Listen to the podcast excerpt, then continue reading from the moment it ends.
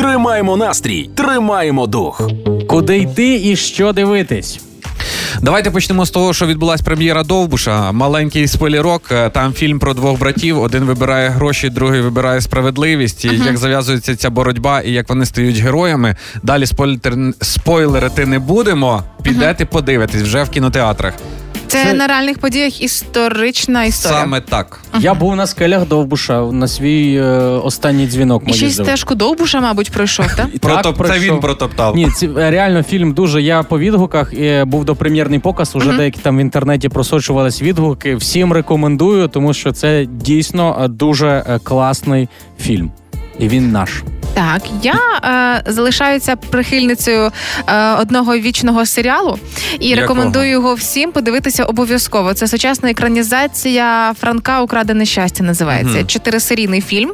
Значить, якщо ви колись читали в школі Украдене щастя п'єсу, то для вас це буде екстра цікаво, тому що всі події в п'єсі осучаснені, перенесені в е, період початку незалежності України. Е, Як це все відбувалося і що робили люди загалом?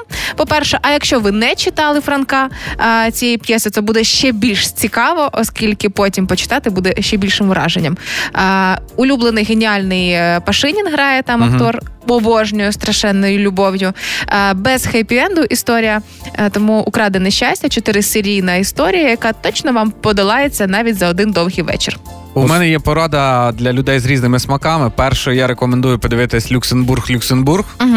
Е, там дійсно фільми, хоча іронічний, але дуже великий сенс. Так, Глибокий. фільм, це фільм, на якому я був в кінотеатрі. Фільм, який е, в, протягом всього фільму люди сміються, ржуть, прямо ржуть як коні. Коли фільм закінчується, всі мовчки встали і Так і пішли. І, і, На сльозах? м, ну, задумчиво. Емоційні качелі, що називається цей фільм. Що- Я ще 20 хвилин ходив, просто думав. Ого. Е, а другий фільм, який я б хотів порекомендувати, він більш легкий для тих, хто готує вечерю під телевізор. Подивіться, будь ласка, серіал Ромео та Джульєта з Черкас. Це цікаво. Е, Це просто ржачно. Це знаєте, серіал, який не треба прям бігти до телевізора і дивитися. А ну ну що там, що там, що там? Я думаю, будь-який можна додати культовий фільм і додати приставку з Черкас буде цікаво. Там Титанік з Черкас, Робокоп з Черкас. З монастирей. Так, я би ще порадив. е, Я більше, так як я дуже по житті веселий, але я люблю такі трагікомічні фільми. Тому мій топ 2 яких я, окрім Люксембурга, Люксембурга переглянув, це я працюю на цвинтарі. Бачила, Є, чудова да. історія. Це також такий післясмак, максимально крутий. І е, україно-італійська стрічка Ізі.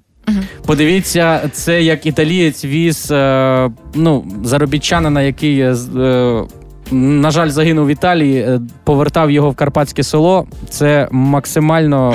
Е, Це фільм, який ти намагаєшся вже втретє мені порадити, а я ніяк не здамся. Ісі подивлюся цими і вихідними напишіть. вже. А мені здається, Рома його розказує, що нам вже його дивитись не треба. Ми знаємо. Він скоро в ролях прийде буде пересказати. Ну, якщо лінуєтесь подивитися, то дивіться на мене.